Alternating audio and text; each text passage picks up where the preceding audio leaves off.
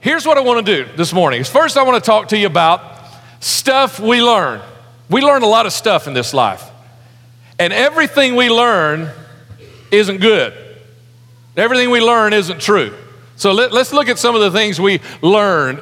Some people learn this in life. We learn that we learn that God doesn't need me.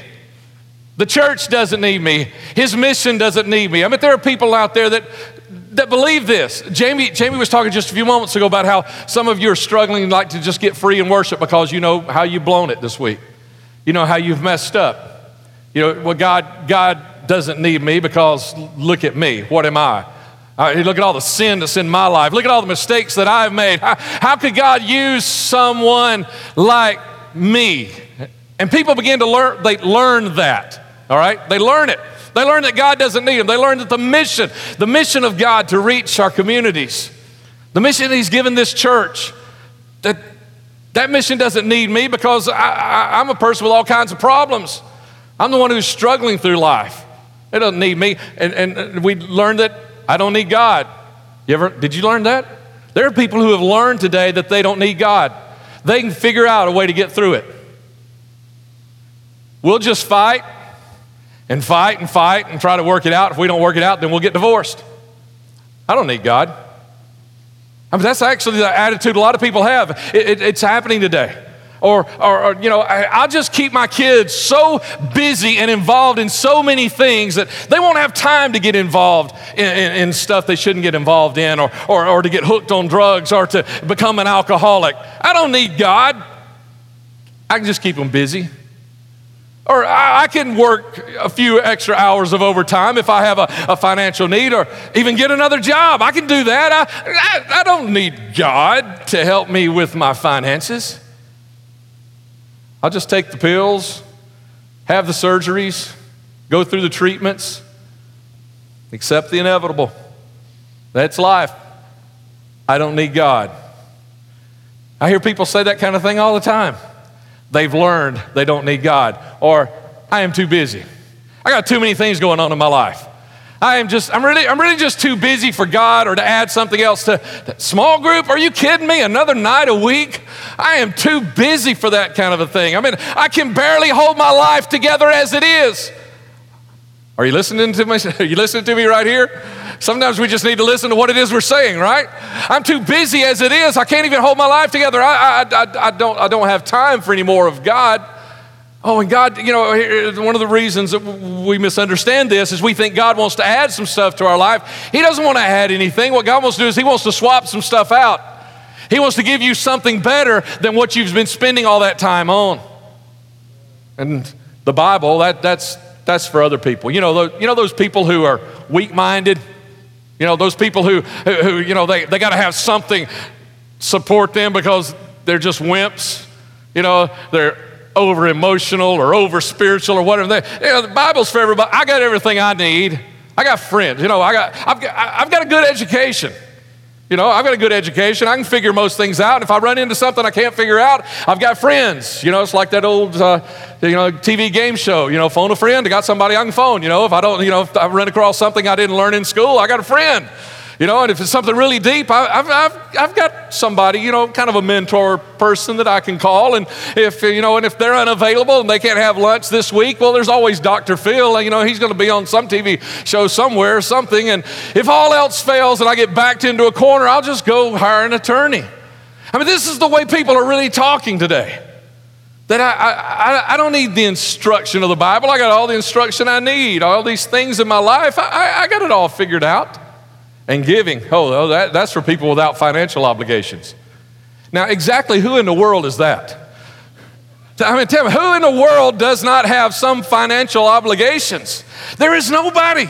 I mean, you, just think about it. If, you, if everyone had that attitude that, that giving was only for those who don't have financial obligations, you and I today, we would not be sitting here in this awesome facility. We'd be sitting outside under a tree somewhere with umbrellas trying to keep dry and, and warm. We wouldn't be sitting here listening to this awesome music in this great presence and this, this sweet spirit, drinking your coffee when you come in cold and wet, right? I mean, we, we wouldn't have this if somebody else thought that, that giving is for someone else to do. there wouldn't be a church here. There wouldn't be someone to pray with me. There wouldn't be someone to do these things. It doesn't matter how well you learn something because, because what happens with people is, that, is they begin to they begin to think something and then they begin to try it out and so then they think they've learned it it doesn't matter how well you learn something in life and how much you believe in it if it isn't true it is still a lie and it's going to destroy you eventually we learn all these lies and, and they're untrue, but we learn them because we try them out and, and we find out we can get by without God for a week. We can get by without church for a month. We can get by without being a giver. You know, until we get our finances back in order. When is that going to be, right? Amen. You know, we can get by. There's, there's plenty of safety nets around, and, so we find out we can get by. If you have never, you know, and a lot of you are young Christians, if you have never learned these five lies, and there's probably a bunch more I could have thrown up there, if you've never learned these five lies, please do everything you can to protect yourself from learning these lies. And if you've learned one of these lies, if you've been operating under one of these lies, I am praying today. I've been praying this week. And it's not just me praying. God's laid this message right here on us today because He's praying this is that you unlearn that lie. So let's get started. Let's unlearn some lies this morning. First of all, let's unlearn that first one that God, His church, His mission doesn't need me. Everyone has something awesome to do for Jesus. Would you read that with me and say it out loud? Everyone has something awesome to do for Jesus. Y'all can do better than that, right? One more time. Everyone has something awesome to do for Jesus. That includes everyone means everybody. I mean, that's, that doesn't leave anyone out. That's not 99.9%. That is everyone. Everyone has something awesome to do. And so, you know, if you're not doing that awesome thing, you might think, well, it's no big deal if I don't do my, but it's an awesome thing. It's not a little thing, it's an awesome thing. You know, and if you're not doing your awesome thing for Jesus, that means it's not getting done. Or somebody else is trying to have to do it while they're doing their awesome thing, but they're not doing the awesome thing the way you could do that awesome thing. You know, there's some stuff that ain't happening if you're not doing your awesome thing. The, the, the, kids or the teenagers or the young adults that you, that you are specially gifted to pour into, if you're not doing your awesome thing, then they are not receiving that special, unique gift that only you can give, that special, unique way of, uh, of ministering and pouring in, of, of praying over people or whatever. They're not receiving that. You know, if you're not doing your Poor uh, Miss Mary right here, if you know, if we don't do our awesome thing, Miss Mary's gonna be short of one hug today, you know? We gotta make sure she gets all her hugs on a Sunday, right? And we gotta do our awesome thing. Some of you don't know who I'm talking about. Well, y- y'all need to meet Miss Mary, okay? Because uh, she, has been short of, if you don't know who I'm talking about, she's been short of a hug every Sunday. We gotta do our awesome thing. Because if we're not doing our awesome thing, there are things that are falling through the cracks. You were given, but I know what we think we think, like, like Jamie was alluding to just a few moments ago. But you just don't know what I've done, Pastor. You just don't, okay, let me take you to Scripture, John chapter 21. And, and this is beginning of verse 15, goes through verse 17. We'll read it all, but I'm going to lay it out for you. Jesus said to Simon Peter, Simon, son of John, do you love me more than these? Yes, Lord, Simon Peter said. You know that I love you. Jesus said, Feed my lambs. And Jesus said again, Simon, son of John, do you love me more than these? And Simon Peter says, Yes, Lord, you know I love you. And Jesus said, Take care of my sheep. And Jesus asked him third time, Simon, son of John, do you love me more than these? And now Simon Peter's like, What is up? You know, he's like, Jesus, you know everything. Then you already know the answer to this. And in fact, I've already answered you twice, but you knew it before you even asked. Of course, you know, Jesus, that I love you. And Jesus once again says, Then feed my sheep. You know, here's, here's the important thing about this passage of Scripture is who Simon Peter was. Let me, back, let me back up just a little bit. Let me go back to the Old Testament just a little bit. Let me run into Simon Peter with this scripture right here, okay? Y'all remember Moses? You ever heard of Moses? I mean, you've seen the, you've seen the movies, right? You know, used, used to when I first started preaching, I'd talk about Ten Commandments, but there's been so many of them put out now. I mean, you know, even Disney got in on the act, you know, and, and so we, we, pretty much everybody knows who, who Moses is, right? He was, the, he was the man that God chose to lead his own special people out of slavery and to a promised land. But you know who Moses was? Moses was also, he killed a man and then he tucked tail and ran to hide to get away from Pharaoh so he wouldn't have to pay the price. That's who God, that's who God chose to lead his people out of Israel, uh, out of Egypt into the promised land. Or, or, what about David? You know, David, who is David? Okay, David was a little shepherd boy, wrote, wrote all these Psalms. You know, go to the Bible, you, you know, book of Psalms, you'll see how many of them, those were written by David. He wrote all these Psalms. He sang, he worshiped. The king actually called him in at times and, and to play for him when he would have like a spirit of depression or oppression on him, and he would have him come and, and, and play and sing, and, and the spirit would be driven away because of, the, because of the power and the songs that David would write and the spirit that was with him. Uh, this, is, this is David that, that killed the giant Goliath. This is David that then grew up and became the king of Israel. This is David of whom God said, He is a man after my own heart. Yet David also committed adultery. And then to hide it, he committed murder by killing the husband of the woman he slept with. And this is the man that God says is a man after my own heart. And then we get to Simon Peter here. And when, when God, when Jesus first meets Simon Peter, it's early, you know, Jesus is just about to begin his ministry, and he sees Simon Peter. Simon Peter is fishing or washing his nets. He's tidying up for the days, but he's, he's kind of involved there on the beach. And, and Jesus calls him says, Follow after me, and I'm going to make you a fisher of men.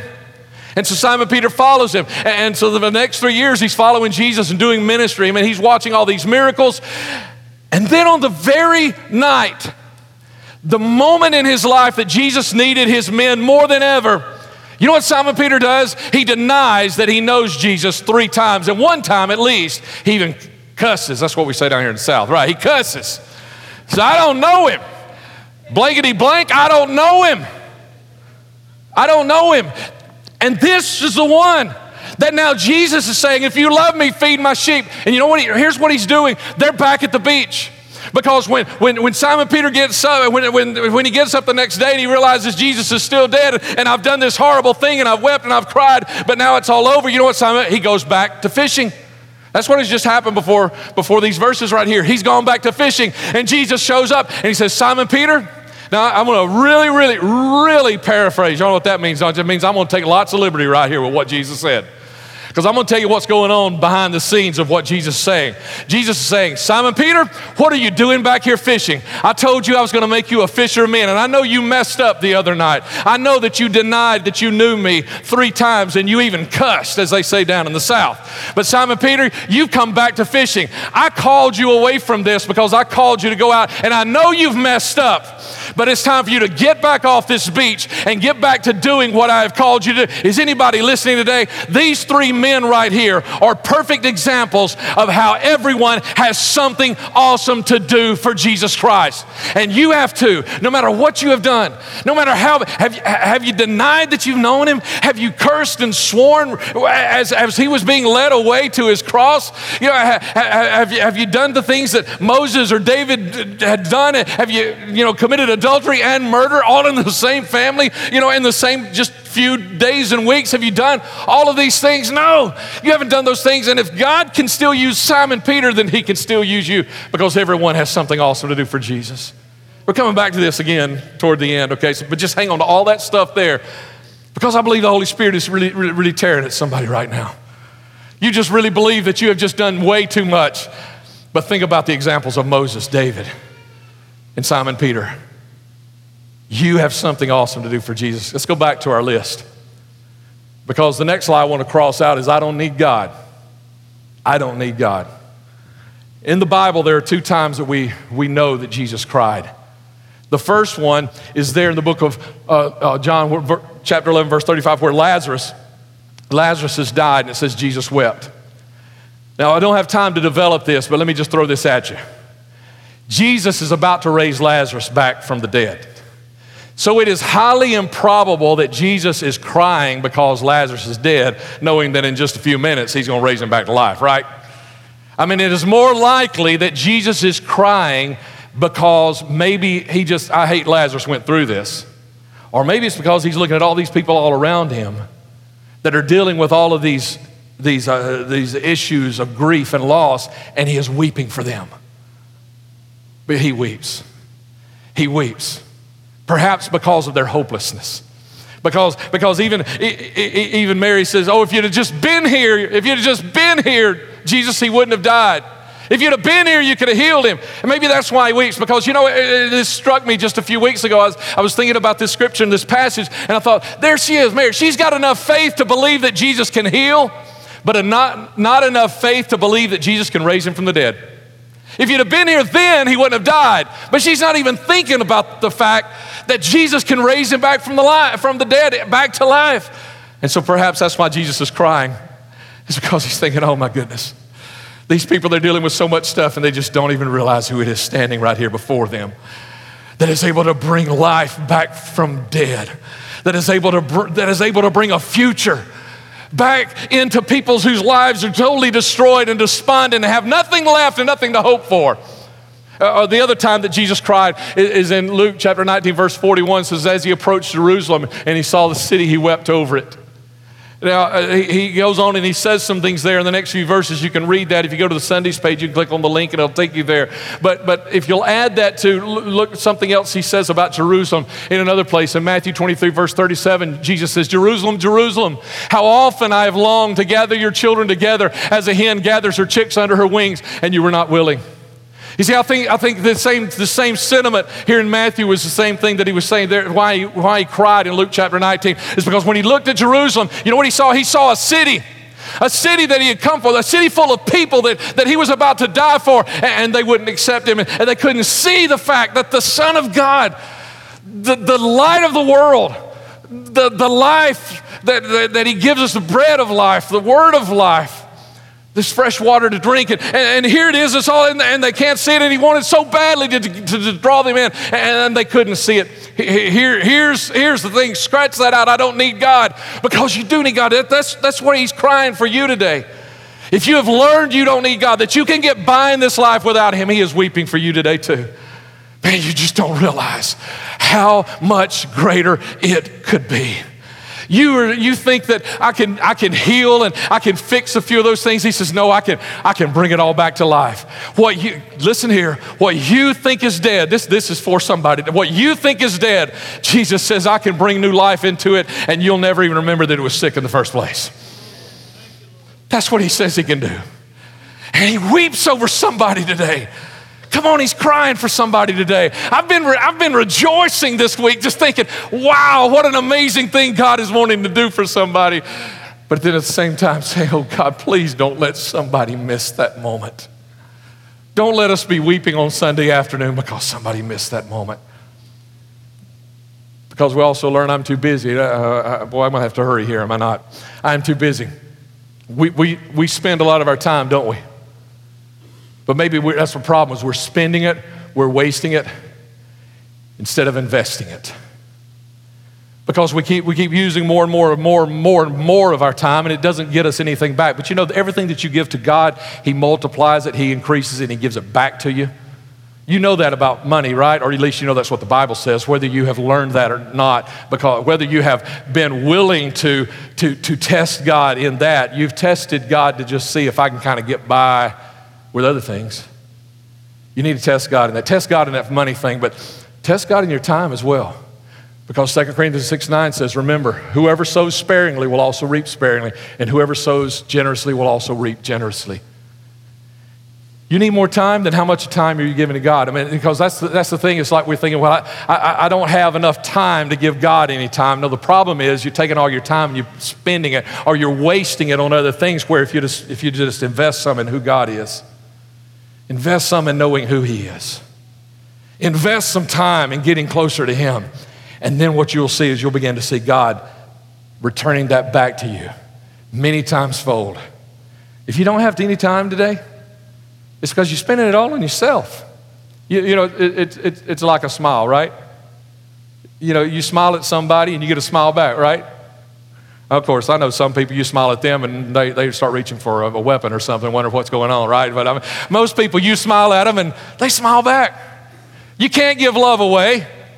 You give love away and you see the smile come across a kid's face that you just bought an ice cream for. Let me tell you, that's one of the greatest joys of life. I've always believed that.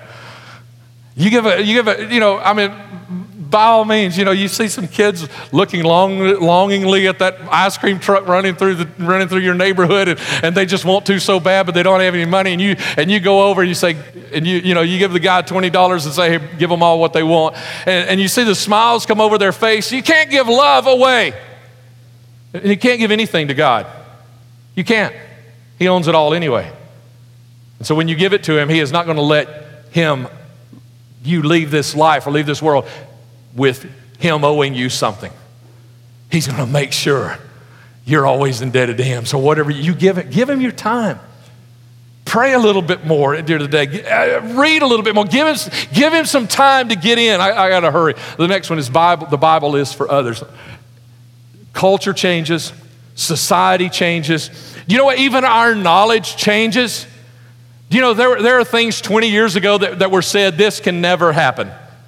I mean, when, when I was a kid, we were watching sci fi stuff. You know, it's like, oh, that'll never happen. And it's happening today. I mean, one of the biggest I think of is Dick Tracy. Anybody going with me? You know what I'm talking about? You know, the, the little phone, phone, you know, as the, like the wristwatch phone, you know, kind of a thing. You know, he was able to see them and talk to them and all of this. I mean, he's got a little TV screen. That'll never happen.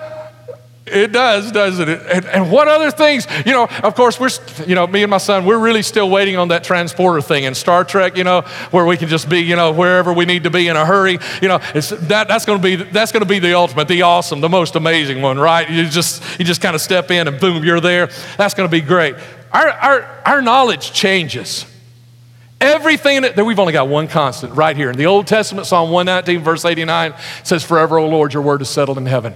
And then Jesus said it this way in the New Testament, Matthew 24, 35, Heaven and earth will pass away, but my words will never pass away. There's one constant. There's one thing you can count on that no matter what your situations were this past week, the Word of God is still the same. That no matter if you got fired this week, the Word of God is still the same and the promises are still sure. If, if, if your husband left you this week, the Word of God is still the same, and His promises are still, are still sure. If, if, if your kids, you don't know where they're at, you don't know what they're doing, and you don't know what they're, what they're strung out on today, let me tell you, the Word of God is still the same today. It is still secure. It is still there. It is the only constant you and I have. And when we say the Bible is for others, we're throwing away the only constant that we can have in our life, the only place that we've got solid ground to always stand on, that no matter what storms, no matter what battles, no matter what comes our way, this is the one thing I've got. And some of you are so young you hadn't learned this yet, but one of these you're going to get, you're going to get slapped really hard. And your world's, world's going to start crumbling down all around you. And if you don't have the foundation of the Word of God, everything's going to crumble and you're going to have to start from scratch again. Start getting back to the foundation. Re- remember, the Bible is not for others, the Bible is for those who need a solid foundation. And that's everybody. And, and this last thing giving is for those without financial obligations. Let me set this little story up. Jesus was telling this story. He's telling about a rich man. He said he had, he was just doing so well. He just had, he had just, crops were just increasing and increasing and increasing where he didn't have enough barns to even hold all of the harvest. So he decided, I'm going to pull down all my barns. I'm going to build bigger barns, more barns, so that I've got plenty of places to store all of my harvest and all of my crops.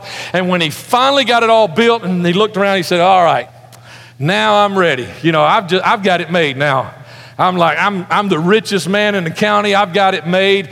And so he just said to himself, Soul, just take your ease. You know, go, go sit in the easy chair. You know, just, just sit back and just relax and let everybody else do the work because you've got it made now. And Jesus said, God said to him, You fool. Wow.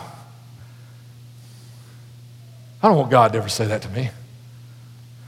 The God who knows everything, the God who knows the intents of all man's heart, the God who knows the future, the God who knows the, reasons. I, I don't want God to ever say to me, You fool, you fool, you will die this very night. Then who will get everything you worked for? The, the very day that you felt like you finally arrived and got it all figured out, and now you can just take it easy. Tonight's the night you're gonna die. And you're a fool. And you know why he's a fool? Because he spent all this time trying to make everybody see how successful he was, building the bigger barns, trying to prove to everyone he was successful, he was somebody. And then this night, he would die. And for all of eternity, people would know he was a fool that spent and wasted his money and never invested in anything that could do anything for eternity. He was a fool. For eternity, people will know he was a fool.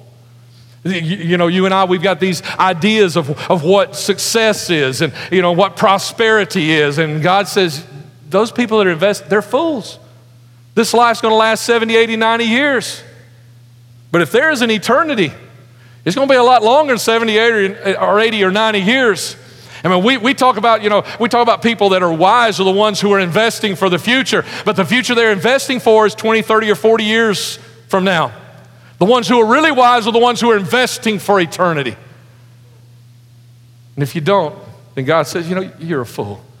You're a fool. Those, those are the lies. Those are the lies. Those are the lies that a lot of people learn. But I, I wanted to debunk all of those, give you some scripture to support my debunking, but I want to tell you what I've learned. What I've learned is I need to be a giver. Because when I'm a taker, there's no more coming in because I'm taking, I'm grabbing, I'm reaching. Nobody wants to give to takers. Do you, do you, like, do you like to give to takers? Somebody asks you for money and you give it to them and you know, they just blow it on whatever it is. Do you like to give to takers? No, if you're, if you're truly a giver, you like to give to people where you know that the gift is going to be a blessing some way. It's going to help them get back up on their feet, not help them stay in the junk they're living in. And so when we're takers, that, that's spiritually in the same way. When we're takers, nothing else comes in. God doesn't want to give to takers, but God loves to see a giver. He says He loves to see a cheerful giver. I need to be a giver because giving is investing. Word of God says, Malachi chapter 3, verse 10.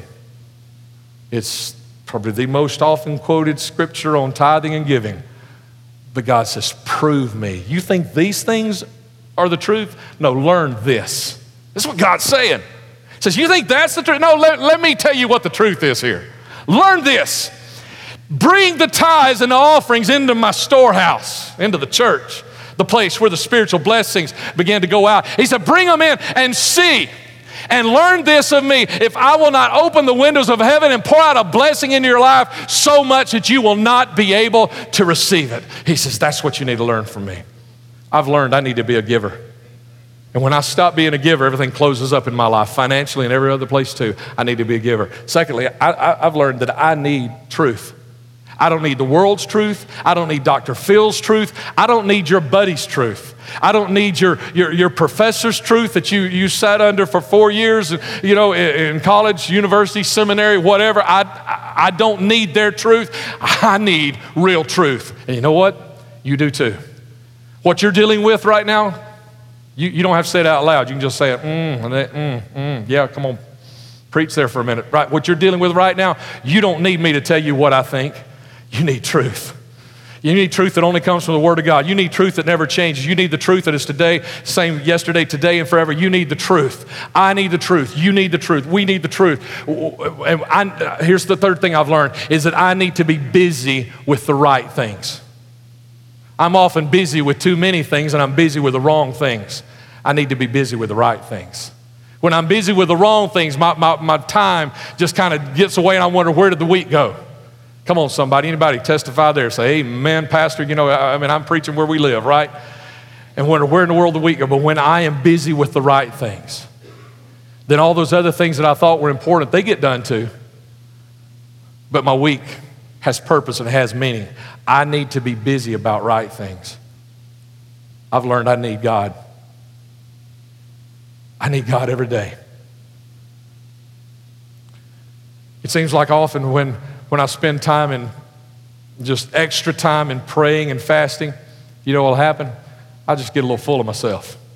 Y'all never do that, do you?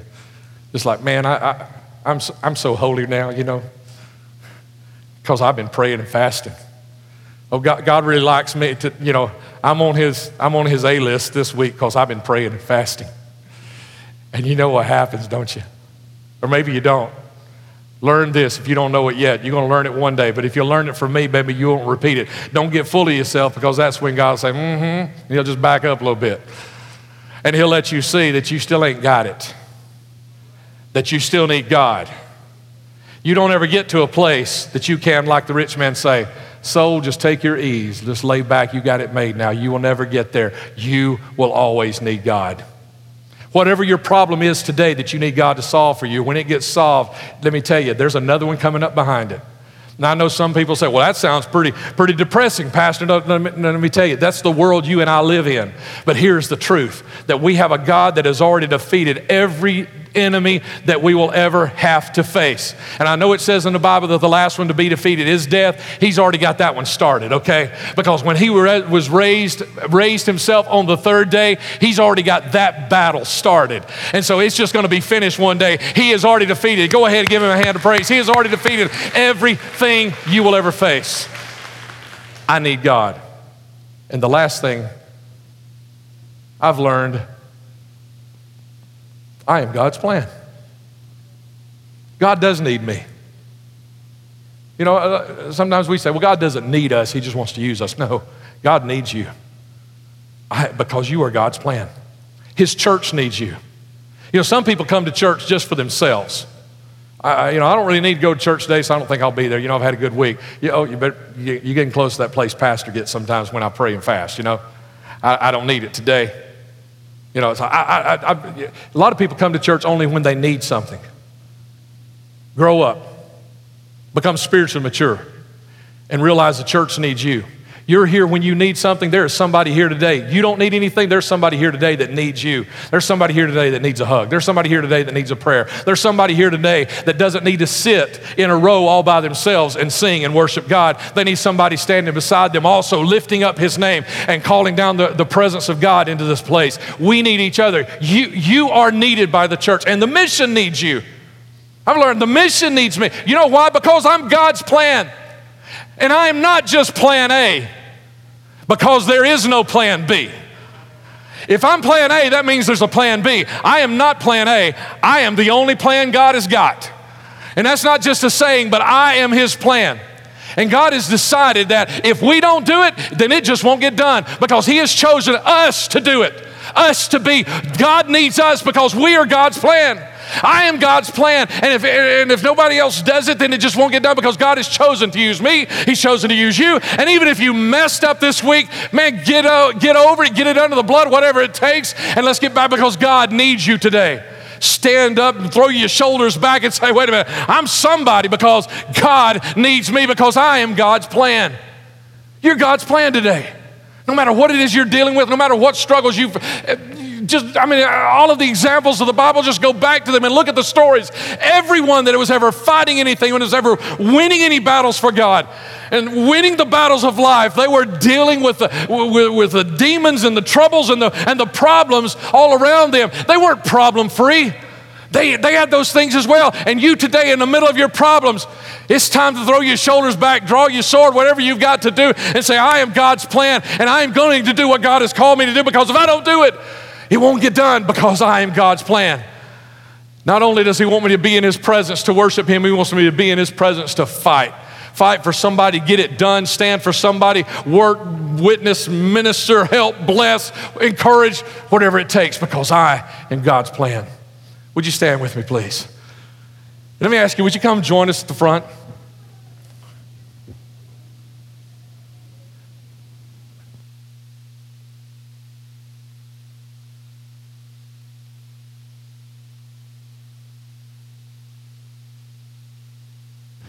Amen. I'm God's plan.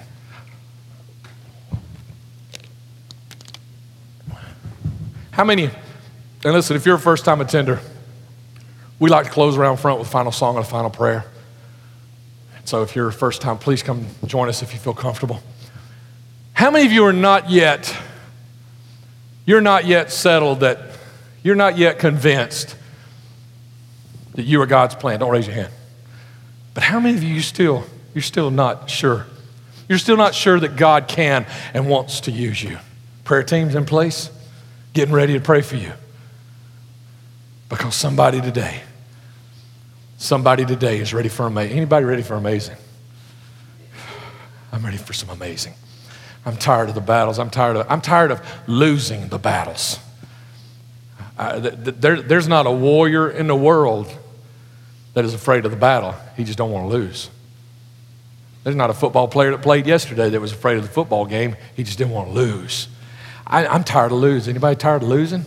I'm ready for some victories. I'm ready for some wins. I'm ready, I'm ready for some amazing in my life. But here's what you're doing is when you're saying, but I, am still not sure. Uh, are, are you sure? Sure, I really don't know, Pastor. Are you really, really sure? Because, Pastor, you don't know what I've done this week. You don't know what I smoked back in college and high school. You, you don't know how I treated people back then. You don't know my racist upbringings.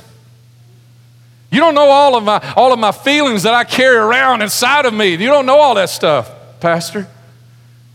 You don't know how many times I've been married and divorced and married and divorced and married and divorced and then been with a bunch of people I wasn't ever even married to either. Pastor, you don't know all that. I, I, I just believe God's, God's just too mad at me to use me. I, I, I just believe God, God's, He's got to punish me.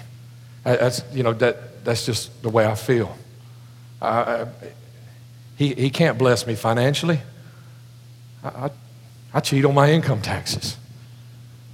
He can't bless me financially. I, I haven't been honest with the customers that I serve. And, and Pastor, he, he, he just can't use me in that way. First of all, let's deal with that. If you've done something knowingly, that's rebellion, that's sin. Just say, God, admit it to God, say, Forgive me, Lord, and it's done. You don't need to pray a 30 minute prayer. If you need to pray a 30 minute prayer, that means a 30 minute prayer is what saved you. That will not save you. The blood of Jesus Christ will save you. You just need to acknowledge it, say, I need the blood of Jesus, and it's washed away and you're forgiven. Get over it now, let's go on. Because now, here's what I want you to hear what God says. There was a time in Israel's history. There was a time in Israel's history when they had disobeyed God, they had walked away from Him, they had turned their back on Him, they were doing evil and vile things. And there was stuff going on, and they were being punished and they were being whipped because they wouldn't get right.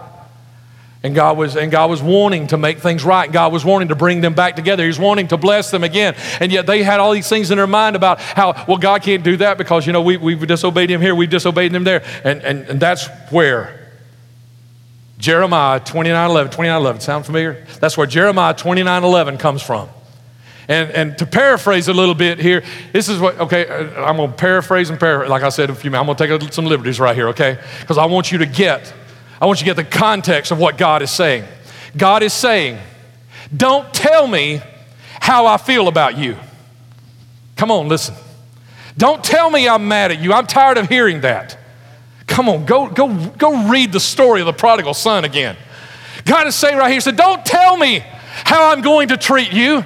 Don't tell me what my plans are for you. Don't tell me that I'm going to punish you this week because you're cheating on your income taxes or, or because you, you've been married too many times or, or because of some other sin in your life. Don't tell me what I've got planned for you. I know what I've planned for you. That's what he's saying right here. I know what I've planned for you. I know what I've planned for you. Oh, come on, somebody, get a hold of that. I know what I've planned for you. I have planned, I've planned for you to prosper. I haven't planned to harm you. Do you believe I sent my only son to die on the cross of Calvary?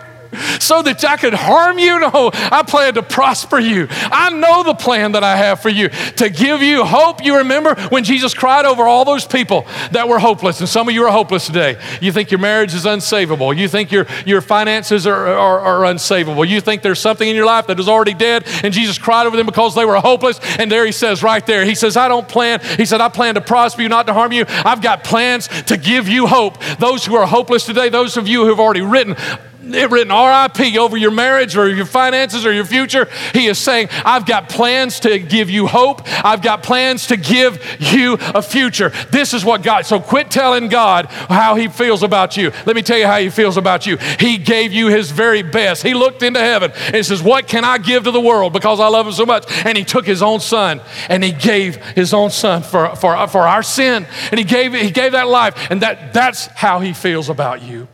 Bow with me right now.